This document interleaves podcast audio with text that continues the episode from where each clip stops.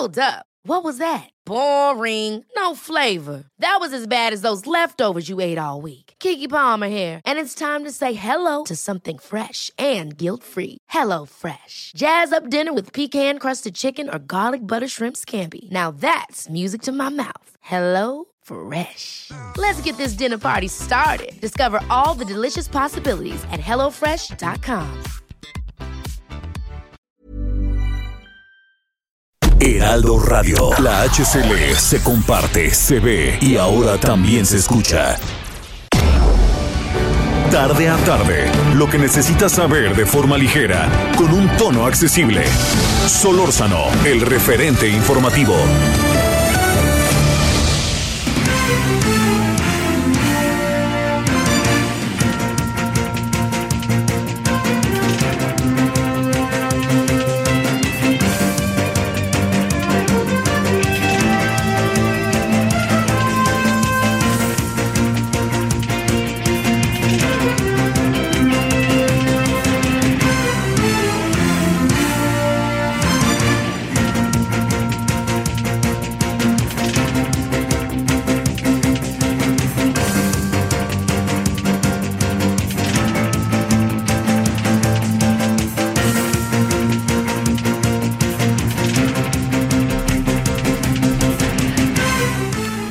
Buenas tardes, 17 con 1 en la hora del centro, en el día 19 de mayo 2022, referente 98.5 de FM Heraldo Radio. Gracias en nombre de todas y todos quienes hacen posible la emisión en esta tarde de día jueves caluroso. Mucho calor sigue haciendo en la capital particularmente, aunque en algunas zonas llueve, pero realmente todavía prevalece. Todavía no nos llegan estos primeros elementos propios de la época del año que ya a partir del 15 de mayo llegan las tormentas, llegan los huracanes, ciclones, etcétera, etcétera. Bueno, oiga, gracias que nos acompaña, deseándole que haya tenido un buen día, un muy buen día este, hasta ahora. Todavía tenemos parque, como dicen, este, toda la tarde. Tenemos eh, muchas cosas por hacer, muchas cosas por ver y muchas cosas también por comentar. Déjeme eh, empezar primero por, por un asunto que ha estado todo el tiempo, todo el tiempo así, digamos, desde hace unos meses, quizás hasta un año, que el presidente ha puesto en la mesa, que es el tema de las corcholatas y los tapados. Me parece que decirles corcholatas, se lo debo de decir, me parece que es una manera poco elegante del presidente de hablar de quienes eventualmente lo puedan sustituir. ¿Qué es el papel que juega una corcholata? Destapado. Y dice que no están tapados, ¿no? Entonces, bueno, él dice, están destapados y yo diría que en este proceso de están destapados, le diría algo más. Están destapados porque viven destapados. O sea, yo creo que han cambiado muchísimo las cosas respecto a los a la percepción que tiene el presidente. Los priistas se destapaban o no se destapaban, los priistas vivían tapados o no vivían tapados. El que se mueve no sale en la foto, todas estas cosas, la caballa está flaca. Yo, mi impresión, después de ver durante mucho tiempo, este, como yo siempre digo, hay, hay una etapa en la vida en que a mí no, no, no, nos pregunten lo que sabemos, sino más bien pregúntanos por lo que hemos visto. Y le diría que, pues mire, hasta con Echeverría, ¿no? Por ahí surgió Manuel Bernardo Aguirre, que era gobernador de Chihuahua y fue secretario de Agricultura, que dijo, la cabeza está flaca, pero nombró a quienes eran, ¿no? O sea, lo que quiero decir es que ahí estaban, o sea, se sabía. Y el imaginario colectivo lo sabía. Y evidentemente no podía decir tan fácilmente yo quiero, ¿no? Dígame, de los que ahora están, el único que dice yo quiero, ¿quién es? Ricardo Monreal. Este, Ebrard no dice, hasta ya ahora le echan ahí a la gente de la señora Sheinbaum, la señora Sheinbaum no dice no es tiempo en su momento, les gritan presidente, presidente, presidenta, presidenta, hasta bueno, ya saben, ¿no? Les gritan, les gritan. Y el asunto al final de cuentas es que, este, pues, en sentido estricto, ellos, ellos suponemos que tienen su aspiración, pero no la han hecho pública. El único que la ha hecho abiertamente pública es Ricardo Monreal. ¿No? Todo mundo dice, no, no, pues tenemos que esperar los tiempos, etcétera. Pero a lo que me quiero referir es que entonces pues siguen tapados, ¿no? Entonces los tapados, destapados. A ver. Y si nos atenemos a la metáfora del presidente, ¿Qué, se hace con una corcholata? Se agarra el, el destapador y... ¿No? Entonces, Si son corcholatas, es que siguen tapados. Entonces, bien a bien, la metáfora del presidente es un poco confusa si de eso se trata. Pero mire, a lo largo de mucho tiempo, a lo largo de mucho tiempo, eh, la, la vida del país ha sido más discreta en este sentido. Pero no quiere decir, a diferencia de lo que se dice ahora, que no hayan dicho que quieren ser, ¿no? Yo le plantearía, ¿qué hizo Camacho? Dijo, yo quiero ser. Y cuando vino el, todo el problema con Colosio, hasta que no puso orden el señor Salinas, que dijo, este, qué, qué bonito día el día de hoy, que no sé qué, y todo era porque se ratificaba que, se ratificaba que Colosio era el candidato, fíjese, se ratificaba ¿no? No era el candidato. Entonces, ¿o qué? Se ratificaba. ¿Cuándo hemos visto que alguien se le ratifique? Pero luego resulta que asesinan a Colosio y entonces aparece un candidato de la nada, auténticamente, lo digo en función del escenario que, se daba. Y le salió caro a Salinas, ¿eh? Le salió caro, ya ve que metió a la cárcel bueno, no, digamos, había delitos que perseguir respecto al señor Raúl Salinas y lo metieron a la cárcel. ¿Y qué hizo el señor Salinas? Se fue creo que a Chalco, ¿no? O por ahí así, este, y hizo una huelga de hambre con agua Evian y con su chamarra de, este, de velador y todas esas cosas. Bueno, esto que, lo, que le estoy en este momento contando es que eh, se, han manifestado cada vez más las condiciones. No son como antes, pues perdóneme, con respeto, claro que sí hay algo de eso. Y le agregaría algo que me parece también muy importante sobre el tema. Por ejemplo, no era, no era el candidato no era el candidato de Fox, Felipe Calderón. Y se le subió ahí, acuérdese, el que era gobernador de Jalisco lo destapó y dijo, si quieren ser candidatos, pues déjenla este, de ser funcionarios. Y dejó de ser funcionario. Y no era su candidato. Y lo que son las cosas, sin Fox, difícilmente gana Calderón. Si es que ganó, ya sabe que ese es otro tema. Entonces, con Peña Nieto no había nadie más. O sea, los que aparecieron fue para hacer ahí bola, pero no había nadie más. Era Peña Nieto que fue el candidato, no se nos olvide, pues de mucho tiempo, del Estado de México y de Televisa. No, no, no, no, no pasemos por alto y no mal visto por TV Azteca.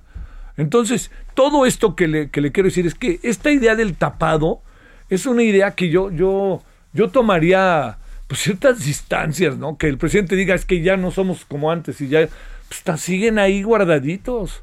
¿Qué es lo que pasa? A ver, yo quiero haber llegado el momento, que todavía no llega, pero tendrá que llegar, en donde la señora Sheinbaum tendrá que decir, ahí se ven, ya no soy jefa de gobierno. El señor Ebrard tendrá que decir, ahí se ven, ya no soy canciller. Y no dude, porque hoy ya pasó algo en la mañana, que se va a dar a conocer más adelante, que el señor Monreal diga, ahí les dejo el Senado porque ya me voy. Yo sí quiero ser y quiero ser candidato de Morena. Hoy me sorprendió algo que dijo el señor Ricardo Monreal. Eh, sí, Ricardo Monreal. Dijo, este, Movimiento Ciudadano, no sé cómo lo sabe, se va a unir al Va por México. Bueno, si lo dijo, si dijo que el Movimiento Ciudadano se va a unir ahí, pues a lo mejor es que él está pensando en él, ¿eh? que eso no se puede tampoco perder de vista. Bueno, dicho todo eso, todo eso, como un eje, como un centro, pues los tapados están destapados, hombre, o los destapados están tapados, como usted lo quiera ver, pero no está muy claro este, este, esta expresión que tiene el presidente, porque ya de repente parece feria, ¿no? El otro día me decía alguien muy avesado en la política, me dice, en una de esas, me dice Javier, en una de esas, te voy a decir algo, quien va a ser presidente o presidenta no tiene la más pálida idea de qué va a ser. Yo creo que ni sabe y ni se lo imagina a diferencia de los que están ahí, ¿no? Que están, o sea, no olvidemos que Mancera trae ahí una cuita con López Obrador. Nunca supimos muy bien cómo quedó esa encuesta que lo colocó como candidato en el 2012. Nunca supimos bien la encuesta y se hizo un lado Mm, este eh, Marcelo Obrar para que entrara Andrés Manuel López Obrador, ¿no? Algunos dicen que se la debe o no se la debe. Eso, eso solo ellos lo saben. Si quieren, me aviento aquí una columna de especulaciones y no me gusta. Pero todo esto que le acabo por contar, como para dejarlo en la mesa y no perderlo de vista, es, le pregunto, ¿usted cree que están tapados? ¿Usted cree que Rosa Isela puede ser candidato o no? ¿Usted cree que Tatiana Cloutier puede ser candidato, ¿no? Más lo que se acumule, ¿no? Pues porque de eso se va a tratar, de distraer también la atención. Yo soy de la idea que allá dentro en Morena solo son tres los candidatos. Cuatro, perdón. Adán, el secretario de Gobernación, que ya lo trajo por algo el presidente, su compadre tabasqueño. el señor Marcelo Obrar, que no necesariamente es del gusto del presidente, el señor Ricardo Monreal, que no es del gusto del presidente, y Claudia Sheinbaum, que va pero mano. Claudia Sheinbaum va mano, mano, mano. Y le diría que sobre esos asuntos hay algo que va a acabar definiendo el futuro. Yo le pregunto, ¿usted cree que puede ser candidato, un buen candidato, cualquiera de los que están ahí, o cree que se va a tener que acudir a otro? ¿Qué pasa si el balance del sexenio no es tan afortunado? Va a ganar Morena, ¿eh? Pero usted cree que ellos que están apostando, sobre todo la jefa de gobierno, que va a ser, va, va a continuar con la 4T y con el proyecto de López Obrador, o a lo mejor como terminan las cosas resulta más atractivo Marcelo Ebrard, o a lo mejor Monreal, o a la, bueno, ni a, ni a Dan Augusto, o a lo mejor ninguno de ellos, ¿eh? Este es un asunto que está eh, aparentemente medio definido en cuanto a corcholatas, pero en sentido estricto no sabemos qué va a pasar. Ahí está muy volátil todo, ¿no? Vamos a suponer que se venga otro asunto tipo línea 12. Vamos a suponer que se venga ahí un desliz en materia de política exterior y que tenga que haber sacrificados. Vamos a suponer que hay un conflicto interno y entonces qué pasa con el secretario de Gobernación. Vamos a suponer que el señor Monreal le, sacan este, esqueletos del closet. No, no, digo que los tenga, sino le sacan esqueletos del closet si alguien los tiene. ¿Y qué hacemos? Pues van a tener que agarrar a otro, ¿no? O a otra. Entonces yo lo que le digo y a lo mejor lo traen de Washington y a lo mejor lo traen de Nueva York, vaya usted a saber, ¿no? Vaya usted a saber. Si lo traen de Nueva York va a ser interesantísimo ver qué es lo que sucede con la UNAM, ¿no? Porque tanto guamazo a la UNAM, pues yo diría que el que esté en Nueva York bien podría salir en defensa de nuestra máxima casa de estudios. Pero bueno, así contado, pues, trompicadamente, lo que le quiero decir es que eso ahí queda como para pensarlo. ¿Hay tapado? ¿No hay tapado? ¿Corcholatas? ¿No corcholatas?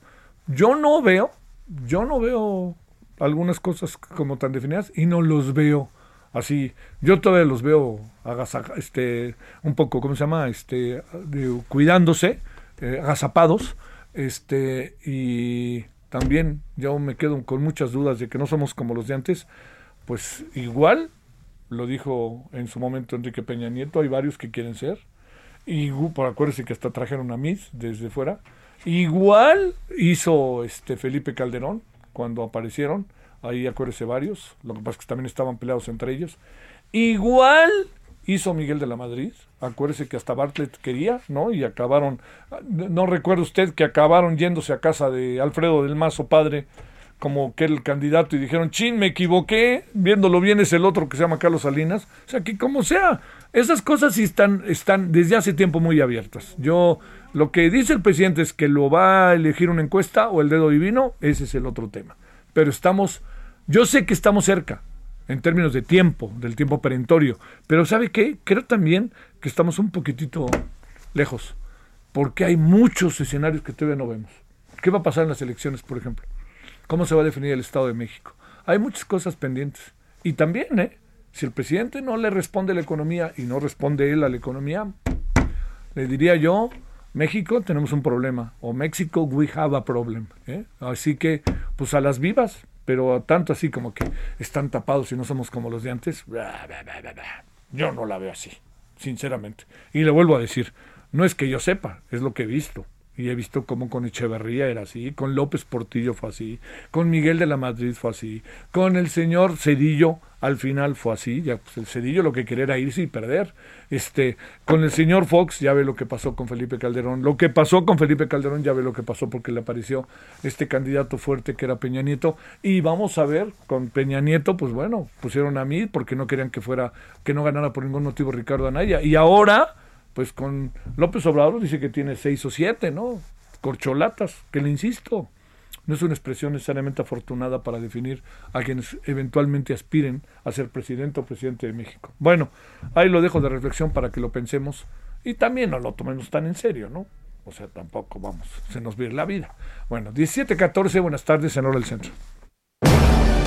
Solórzano, el referente informativo.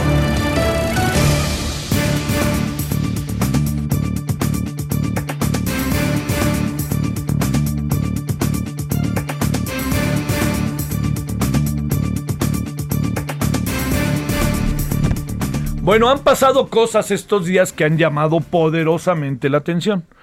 Eh, primero, es, empieza a crecer de nuevo el número de contagios, que es lo que sucede, que los contagios no tienen la misma repercusión que tenían hace un año, ¿no? O sea, la vacuna ha sido un factor fundamental.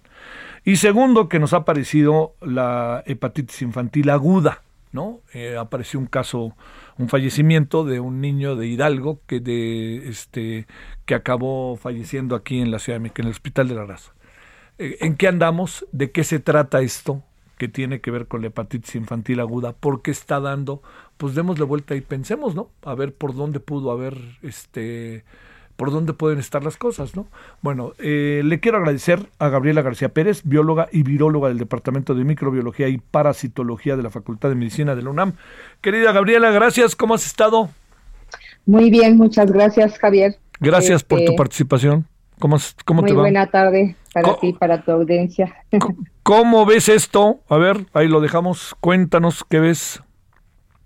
Pues mira, eh, digamos que el tener casos de hepatitis en estas épocas del, de bueno, son cíclicas, generalmente se presentan de forma cíclica algunas enfermedades y esta hepatitis eh, aguda, generalmente ocasionada por algunos virus, es, eh, digamos, eh, común encontrarla en algunos pequeños, generalmente niños menores de 10 años, es como se reporta, y generalmente están causadas por algunos virus, como el virus de hepatitis A, que es muy común en este, y que no es tan severo. En el caso que tenemos ahora que nos ocupa esta eh, hepatitis, pues en realidad no se ha determinado la etiología, es decir, no se ha determinado qué es lo que está ocasionando la hepatitis. En algunos casos sí se ha podido identificar al virus de hepatitis A o algunos otros virus asociados a estas hepatitis, pero no en todos los casos, lo que no explica por qué se están dando estos eventos. En general, muchos de estos eventos, pues todavía se, no se ha determinado la etiología, es decir, no se sabe eh, por qué se están eh, presentando y qué los ocasiona. Ajá. ¿Por qué, ¿Por qué se le llama, Gabriela, hepatitis infantil aguda? ¿Por qué la palabra aguda? Porque en general cuando hay una inflamación, cuando hay una, una afección en el hígado donde se presenta una inflamación muy rápida y se presenta, digamos, todo el, este, el deterioro en el hígado muy rápido, se le denomina agudo y este y es eh, pues una digamos es aguda porque se presenta la enfermedad y empieza a, haber deterioro en el hígado. Entonces, eh, esto es lo que pues conlleva a que se, digamos, se empiece uno a, atender a los niños en una forma oportuna y adecuada, ¿no? Algunas de las hepatitis virales pues no tienen, eh, digamos, más que cuidados paliativos. En algunos otros casos pues sí hay vacunas, eh, muchas de ellas se ponen la, la, vacuna de la hepatitis B, por ejemplo, se pone en los niños cuando nacen y a los dos y a los seis meses se les pone un refuerzo. El virus de hepatitis A, eh, pues es una hepatitis que generalmente eh, puede producir una enfermedad leve en los niños que tienen una, un sistema inmune fortalecido y este y pues sí, sí hay vacuna, pero la vacuna en general es muy cara y generalmente eh, solo se pone en algunos lugares donde con niños que, pueden tener alto riesgo, digamos que son niños que tienen inmunocompromiso o alguna otra afección y que se les pone la vacuna contra el virus de hepatitis A. Sin embargo, esta, esta hepatitis que se está presentando ahora, pues como te decía yo, todavía se está investigando. No se sabe bien cuál es el agente causal de la hepatitis.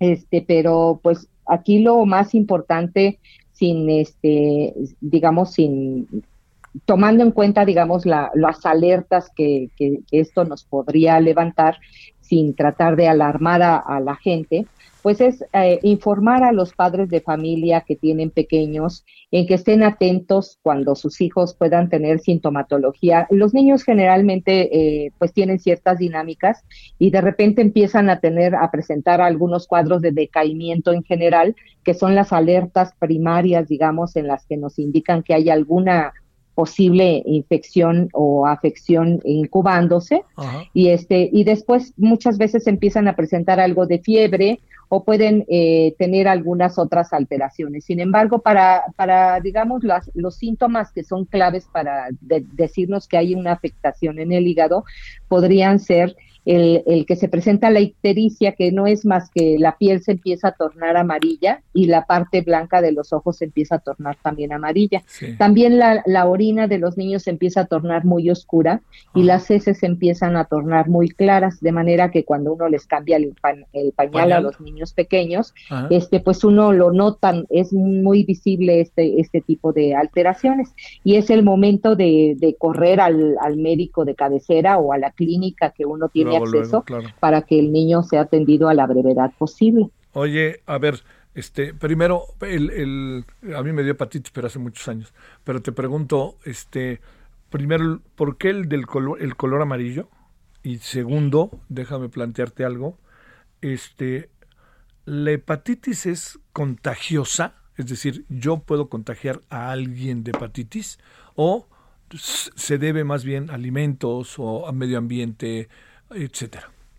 Bueno, mira, este, el color amarillo es por las, por las afecciones que se tienen en el hígado. El hígado lleva ciertas funciones normalmente en las que eh, hay ciertas enzimas y hay ciertas, eh, digamos, limpia de toxinas y eh, el color amarillo de, de, los niños se debe a que se da la, este, digamos que los eritrocitos cuando envejecen pues eh, de alguna manera son degradados y se van, digamos, este, a, las heces eh, todos los detritos, de manera que los detritos, eh, por eso es que un poco la popó es oscura, ¿no? Cuando este, estos desechos no pueden ser eliminados, se van a torrente sanguíneo y entonces esto se empieza a acumular en los tejidos y da este color amarillo. Ajá este, porque el, hígado no cumple, digamos, todas sus funciones adecuadamente. Eh, la cuestión de, de, de infeccioso, pues depende del tipo de hepatitis. Hay eh, hepatitis que se dan por medicamentos, por el exceso, por ejemplo, de algunos medicamentos o algunos medicamentos este, que se sabe que pueden tener afecciones en el hígado y que van alterando el funcionamiento del hígado normal y esto hace de alguna manera que pues se pierda este, la función eh, vital del hígado y, produce la hepatitis. Este tipo de hepatitis no son contagiosas, pero los, las hepatitis que sí son contagiosas son aquellas que son producidas por virus o por eh, algunas bacterias. En el caso de los virus, que son las que los que ocasionan eh, pues muchas de estas hepatitis, eh, pues sí son contagiosas, el virus de hepatitis A o el virus de hepatitis B o cualquiera de estos, pues son agentes infecciosos que pueden sí, este, pues eh, digamos, contagiarse a otras personas. Sí. A ver, déjame cerrar si se puede con respuesta breve por cuestión, ya sabes, de tiempo. Déjame preguntarte, este, ¿estamos preparados para enfrentar esta hepatitis infantil aguda? Y segundo, eh, ¿puede ser un derivado de lo vivido con la pandemia? Pues fíjate que no se sabe todavía, este, se ha estado investigando mucho porque eh, muchas eh, versiones empezaron a darse de que podría ser por las vacunas. Por las vacunas eh, queda descartado porque en general la población infantil no ha sido, vacunada, en casi ningún lado.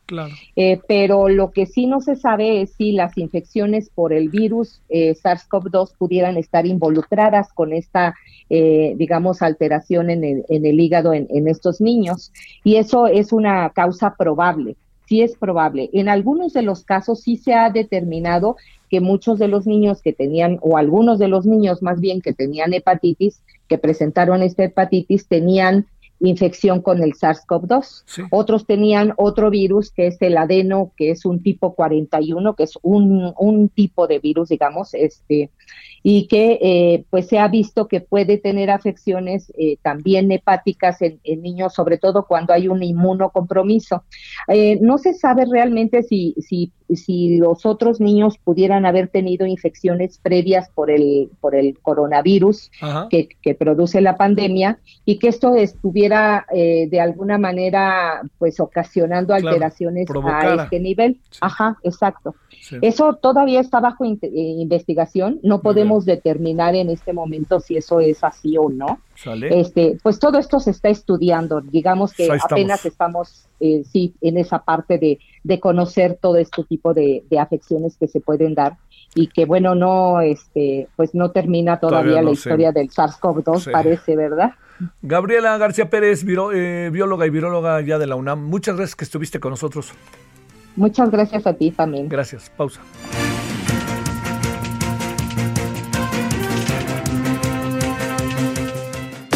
El referente informativo regresa luego de una pausa.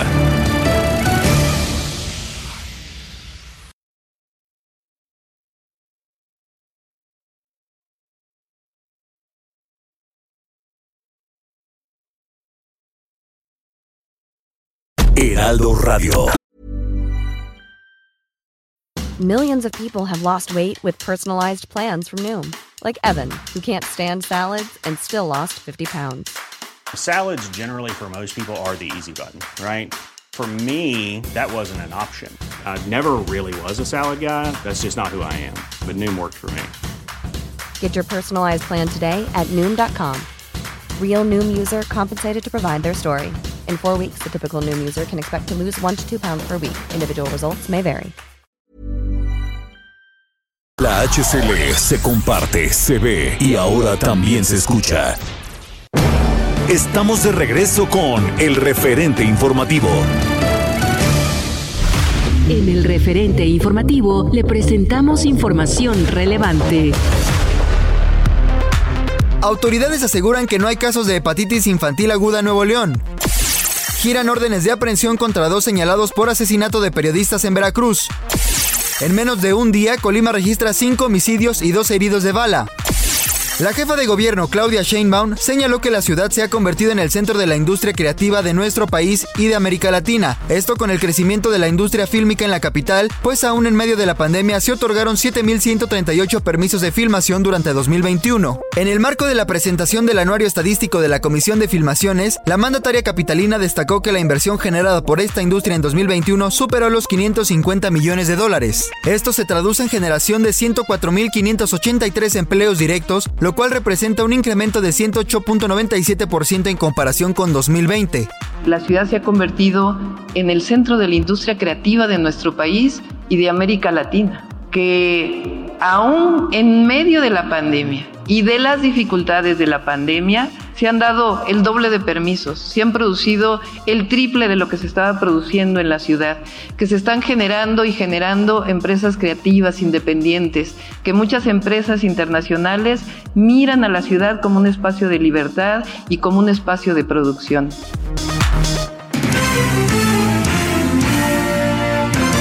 Esperamos sus comentarios y opiniones en Twitter, arroba Javier Solórzano. Arroba Javier Solórzano.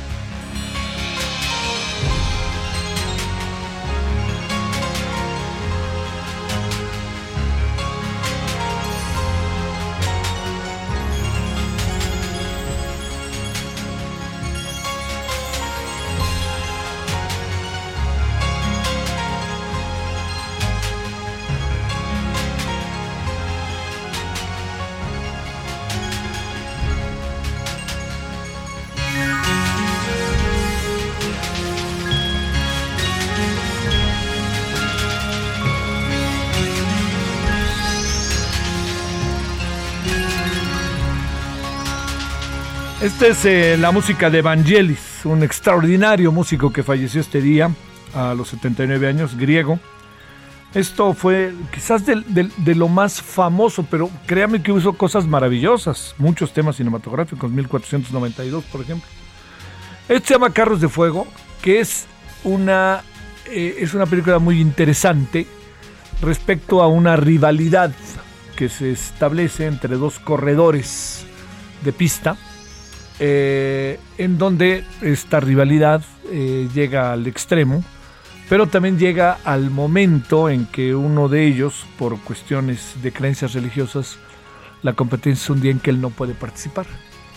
Eh, fue muy, muy interesante porque además es, ya saben, ¿no? es muy, muy, muy de conflicto, pero al mismo tiempo muy alentadora, esperanzadora y pues motivadora, ¿no? La, la música fue repetida y repetida en muchas cosas fue repetida en eventos, fue repetida en estadios deportivos, fue repetida en donde quieren. En la, en la graduación, ya sabe que está We Are the Champion, está en todos lados, ¿no? Cuando queda campeón las Chivas, hace tiempo que no lo sentimos, pero así fue. Pero digamos, este, estamos en que, eh, en verdad, eh, digamos, estamos hablando de, de, una, de una música que se convirtió en una música del mundo, ¿no? Para decirlo. Hay muchas otras, hizo cosas buenísimas Vangelis, ¿eh? verdaderamente buenísimas. Pues esto se llama Carros de Fuego, que da es el tema musical de lo que le estaba yo diciendo esta película, que se llama Carros de Fuego, precisamente. Y ya le conté más o menos de lo que me acuerdo de la sinopsis, la vi hace mucho, mucho tiempo. Pero luego aparece seguido otra vez por ahí, ¿eh? Aparece seguido. Y si tiene oportunidad, véala, ¿eh? Sobre todo gente joven, véala. Es una película con ánimo deportivo, es con ánimo de competencia, con ánimo de esperanza, con ánimo de motivación. Este, conozco entrenadores de fútbol que luego se las ponen a sus jugadores. Hablo a nivel profesional. Películas como estas pues son, son, son buenas, ¿no? En ese sentido, nos dan, nos dan esperanza. Y el hecho es muy, muy interesante, muy interesante. El hecho mismo contado a manera cinematográfica. No sé si exactamente es así, pero contado cinematográficamente así es. Bueno, eh, antes sigamos escuchando tantito y nomás déjame decirle, Bayala de la UNAM, ¿por qué estás tan seguro de que va a ganar Morena? Me preguntan. Bueno, no es que esté seguro, o sea, pues seguro, seguro solo la muerte. Ahora el, el señor, ¿cómo se llama? Este, mi querido amigo Faitelson dice que segura en la vida son tres cosas. Uno, que este, uno va a nacer, otra que uno va a morir, y tercero, que los árbitros ayudan a la América, para el gusto del dueño de TV Azteca, con quien trae un quien vive en las redes. Este, bueno, lo digo jugando, pero digo, seguros, vaya la, verdad que no lo sé. doy tres razones que, que veo ahorita al momento. Uno, Morena no ha perdido, ha bajado, pero era lógico que bajara, pero conserva un altísimo nivel de aceptación. Como partido, y como obviamente su, el presidente. Segundo, la oposición no atina todavía a entender cuál debe de ser la estrategia que debe de seguir para enfrentar esto. Y tercero, no hay quien. No hay un personaje todavía y vamos a ver. Pero de cualquier manera, yo creo que hay, hay algo muy interesante que puede pasar en las elecciones del, del primer domingo de junio. Muy interesante. Ahí puede, pueden, podemos tener una nueva versión, una nueva visión de lo que puede pasar. Pero, oiga, no, no, se trata de lo que yo deseo, ¿no? los escenarios hoy pintan que esto se va a seguir pintando de guinda. Pero sigue también, Vayala, pintándose en que se van a dar un quien vive allá adentro, ¿eh? Más bien ya se lo están dando. Pregúntenle a Ricardo Monreal. 1737 en hora del centro. Solórzano, el referente informativo. Fíjese que eh, nos enteramos de algo verdaderamente importante que hizo el periodismo salvadoreño. Eh, le cuento poco para que quien se lo cuente sea quien construyó la historia. Carlos Martínez es periodista de investigaciones especiales de El Faro, que es un portal allá en El, en el Salvador, San Salvador. Carlos, te saludo con mucho gusto y agradezco profundamente que nos acompañes. Buenas tardes desde México. Muy buenas tardes y un saludo a tu audiencia. Gracias. A ver, ¿qué fue lo que ustedes fueron desmenuzando, investigando eh, con estos muy importantes audios que le han dado la vuelta por lo menos a la región, incluyendo México?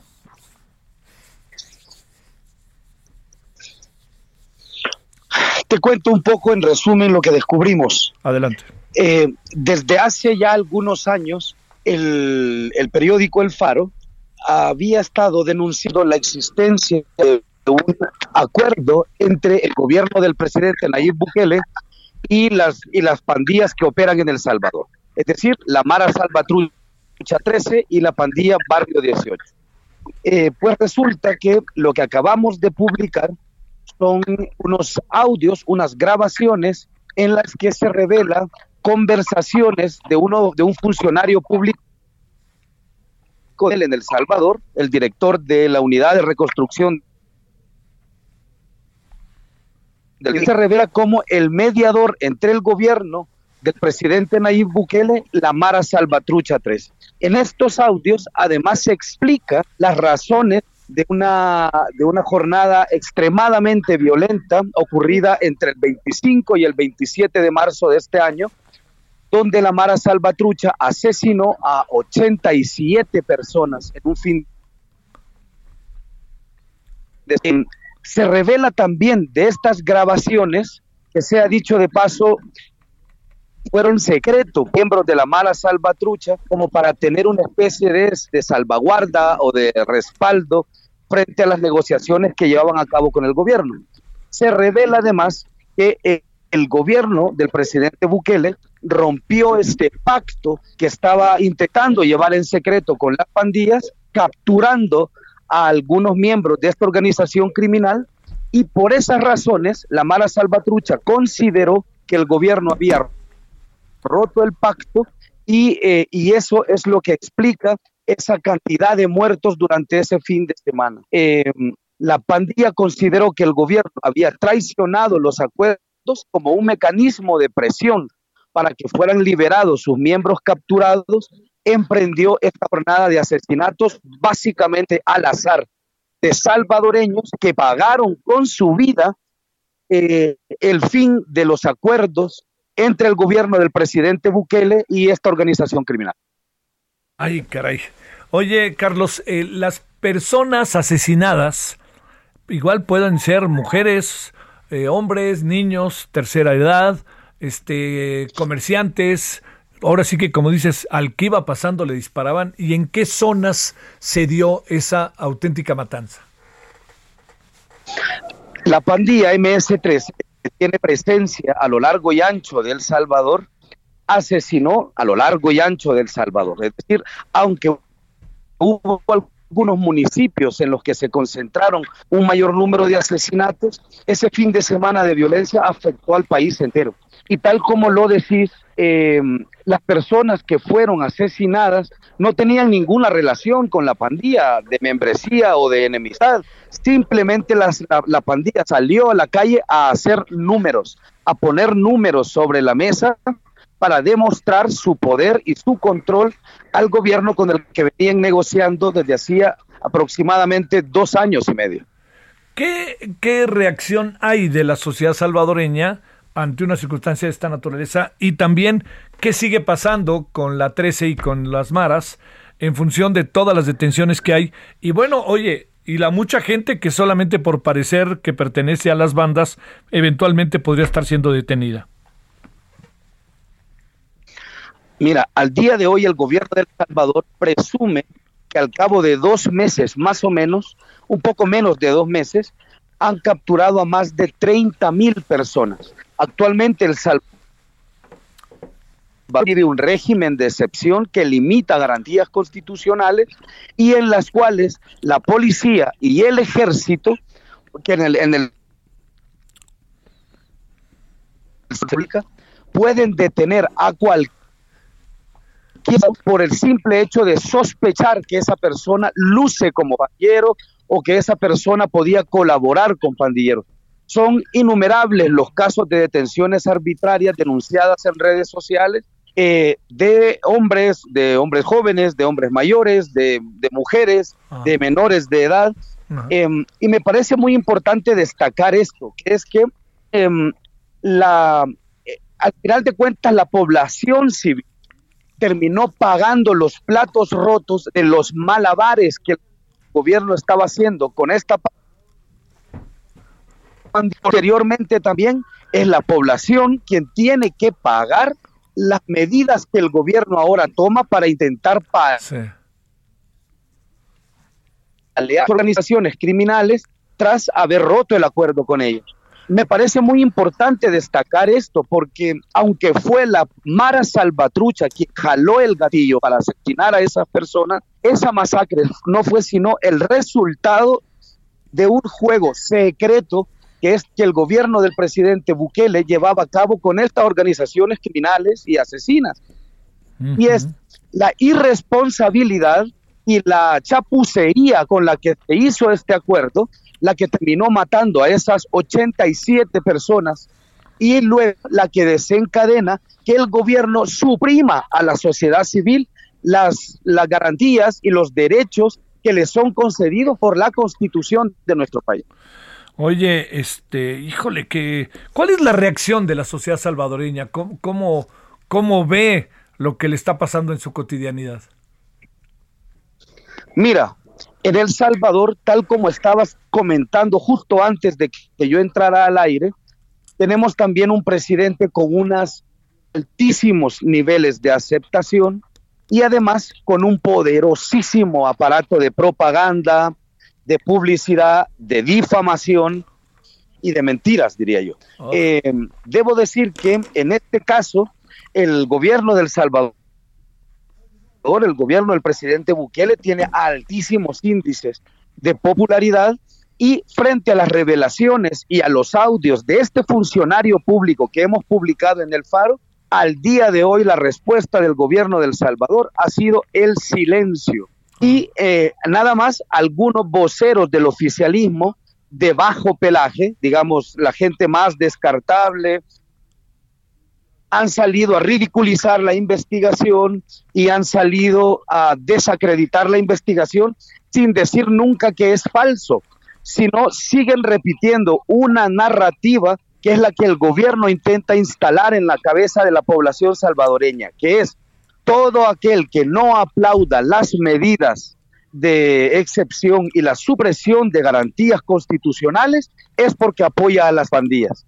Eh, y el gobierno del presidente Bukele se ha encargado de repetir esa mentira una, otra y otra y otra vez a forma de anular a la prensa independiente, a las organizaciones de derechos humanos y a las protestas de la comunidad internacional frente a lo que a lo que está haciendo el gobierno en este momento en mi país. ¿Han recibido amenazas, Carlos? Mira, las amenazas en contra del, del periódico y las insinuaciones de parte del gobierno de que el Faro es un, es un medio de comunicación financiado por, oscuros financistas que, que, buscan desbalancear el gobierno de Bukele. Eso eh, parece que Bukele era candidato presidencial. Este es un político eh, que como la mayor parte de políticos digamos, no gustan de la crítica y de la fiscalización que hace la prensa independiente a su gobierno. Sin embargo, en el caso particular de El Salvador, esto tiene unos acentos muy dramáticos. Es decir, el gobierno de El Salvador ha pronunciado a la prensa que no se ha alineado con su gobierno como enemigos del gobierno. Y por lo tanto, como aliados de las pandillas o como aliados de la oposición política eh, partidaria o como sicarios eh, de la palabra, financiados por quién sabe qué oscuras fuerzas. Ese no es un discurso nuevo. Lo que pasa es que en El Salvador la popularidad y el poder del presidente Bukele someten a la prensa independiente a una enorme cantidad de presiones para ejercer su trabajo, sobre todo cuando un hombre tan poderoso que controla el Ejecutivo, el Legislativo, a todos los jueces del país, a la policía y al ejército, te pronuncia enemigo, eso es en sí mismo crear un ambiente hostil para el ejercicio del periodismo. Sí, sí, sin la menor duda. Bueno, Carlos, este, yo me, congratulo del trabajo que ustedes hacen y creo que como yo mucha gente en México. Eh, y estemos en comunicación, no dejemos que esto se vaya porque hoy más que nunca van a necesitar estar ustedes profundamente arropados por lo que los escenarios que se puedan venir, ¿no? Y les agradecemos muchísimo a vos y a los otros colegas de la prensa del mundo que han acudido, digamos, a, replicar o a intentar conocer cómo tú, prioridades de la investigación que llevamos a cabo. Me parece muy importante dejar este mensaje, es decir, ahora mismo en El Salvador el gobierno ha promulgado leyes que pueden enviar a un periodista a 15 años de cárcel si hace cualquier tipo de material o investigaciones que involucren a pandillas. Eh, pese a esto, el Faro decidió publicar porque nosotros entendemos que la única forma de ejercer la libertad de prensa y la libertad expresiones publicando. Y me parece muy importante destacar esto porque el periodismo en El Salvador está atravesando ahora uno de sus más enconados valladares, digamos, y se agradece un montón el abrigo y la solidaridad de los colegas del mundo. Te mando un gran saludo, Carlos Martínez, y a todo el equipo del Faro. Gracias, gracias y un saludo a tu audiencia. Gracias. 1749 en hora del centro. Solórzano, el referente informativo.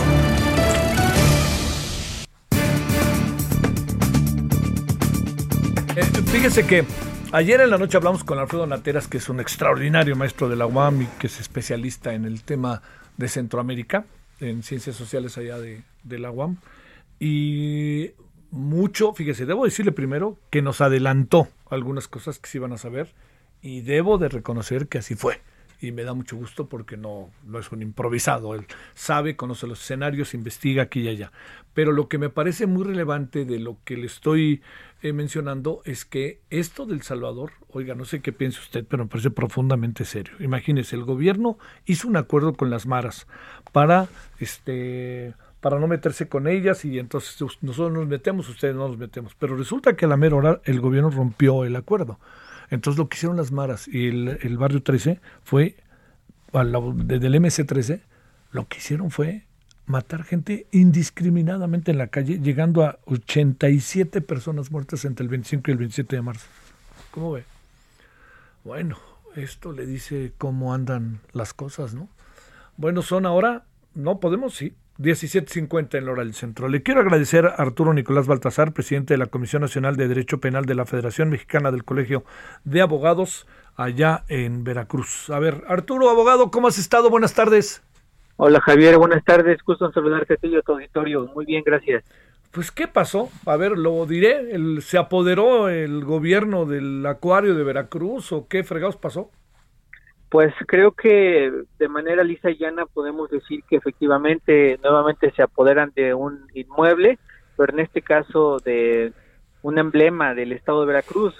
Todos los turistas que llegan al puerto lo primero que hacen es ir a visitar el, acuario, que durante 30 años ha funcionado de manera correcta, que tiene especies eh, pues que todo el mundo aprecia y, y funcionando bien, ha venido funcionando bien desde hace 30 años con un patronato que deja actualmente 150 millones de pesos en caja, pero que pues desafortunadamente ya sabemos cómo viene trabajando el gobierno de la 4T. Eh, se apoderaron del World Trade Center, eh, ahorita está camino a la ruina, se apoderaron del auditorio Benito Juárez también ahí en Veracruz, ahorita tiene goteras, no lo han pintado, tiene nidos de palomas, está, está por la calle de la amargura eh, estos inmuebles y, los veracruzanos estamos preocupados porque creemos que el acuario de Veracruz seguirá el mismo destino. Es, es eh, sabido por todos que el Estado no sabe administrar empresas y, mucho menos una empresa que requiere de especialistas, de biólogos, de, verdadera eh, vocación de cuidar a, los, a las especies marinas, que muchas especies marinas de las que se encuentran ahí están en peligro de extinción. Entonces es, es muy grave que el gobernador, eh, por medio de un decreto de esta naturaleza, se apodere del, del acuario de Veracruz eh, y sobre todo sabemos, sabemos, los abogados estamos eh, convencidos de que después de un largo proceso se revocará esta decisión del gobernador. Esperemos que para ese momento no hayan perdido la vida las especies marinas que requieren de muchos cuidados ahí en el acuario. A ver, déjame cerrar nada más preguntándote, este, eh, hoy el gobierno, el gobernador, que a veces no, no, atina una, perdón, este eh, querido Arturo, pero hoy el gobernador aseguró que ya estaba de vuelta y que ya estaba abierto y ya estaba la gente y no, hemos visto en la televisión que ahí está otra vez largas filas. En breve dinos algo sobre eso. Sí, eh, vamos a estar muy al pendiente. Eh, te, vuelvo a repetir, administrar el, fideicomiso del, del, acuario no es una cuestión fácil, sobre todo porque los veracruzanos, yo soy abogado veracruzano, sabemos que el procurador del medio ambiente es una persona que se ha dedicado a extorsionar empresarios eh, utilizando y torciendo la ley y el acuario se lo entregaron a él, que es una persona, si tú pones el nombre de él en el internet, aparece acostado en una cama con billetes de a mil, eh, borracho, dormido en una fiesta, es una persona que todos dudamos de su reputación, dudamos de su trabajo y a él le están entregando el acuario, le están entregando el acuario a un ampón. Entonces, ya sabemos cuál va a ser el destino. Lástima por, por uno de los emblemas de, Veracruz que, que, atraían la gente, los turistas, lo primero que hacían cuando llegaban a Veracruz era ir a ver el acuario. Ojalá, ojalá que por el bien de las especies marinas que, que, no, no terminen eh, dándole el mismo destino que los otros inmuebles. Arturo Nicolás Baltasar, te lo tendré que decir, ¿dónde he visto eso que pasa en Veracruz? Dime en dónde no lo hemos visto últimamente, pero bueno. No, no, no. Híjole, híjole. Gracias, Arturo. Un gusto saludarte, señor auditorio. Gracias, Arturo Nicolás Baltasar, presidente de la Comisión Nacional de Derecho Penal de la Federación Mexicana de Abogados, que están batallando con el acuario de Veracruz. Es cierto, ¿eh? Si usted conoce Veracruz, lo sabrá. Si vive en Veracruz, lo sabrá. Yo he ido al acuario he ido muchas veces a Veracruz, yo creo que, no voy a decir que cada vez que voy, paso al acuario, debo de confesar que sí paso al café de la parroquia, pero le puedo asegurar que de 10 veces que voy, que voy muchas, por lo menos una o dos voy. Es bellísimo el acuario. Nos vemos al rato en las 21 horas en la hora del centro. Adiós. Hasta aquí, Solórzano, el referente informativo.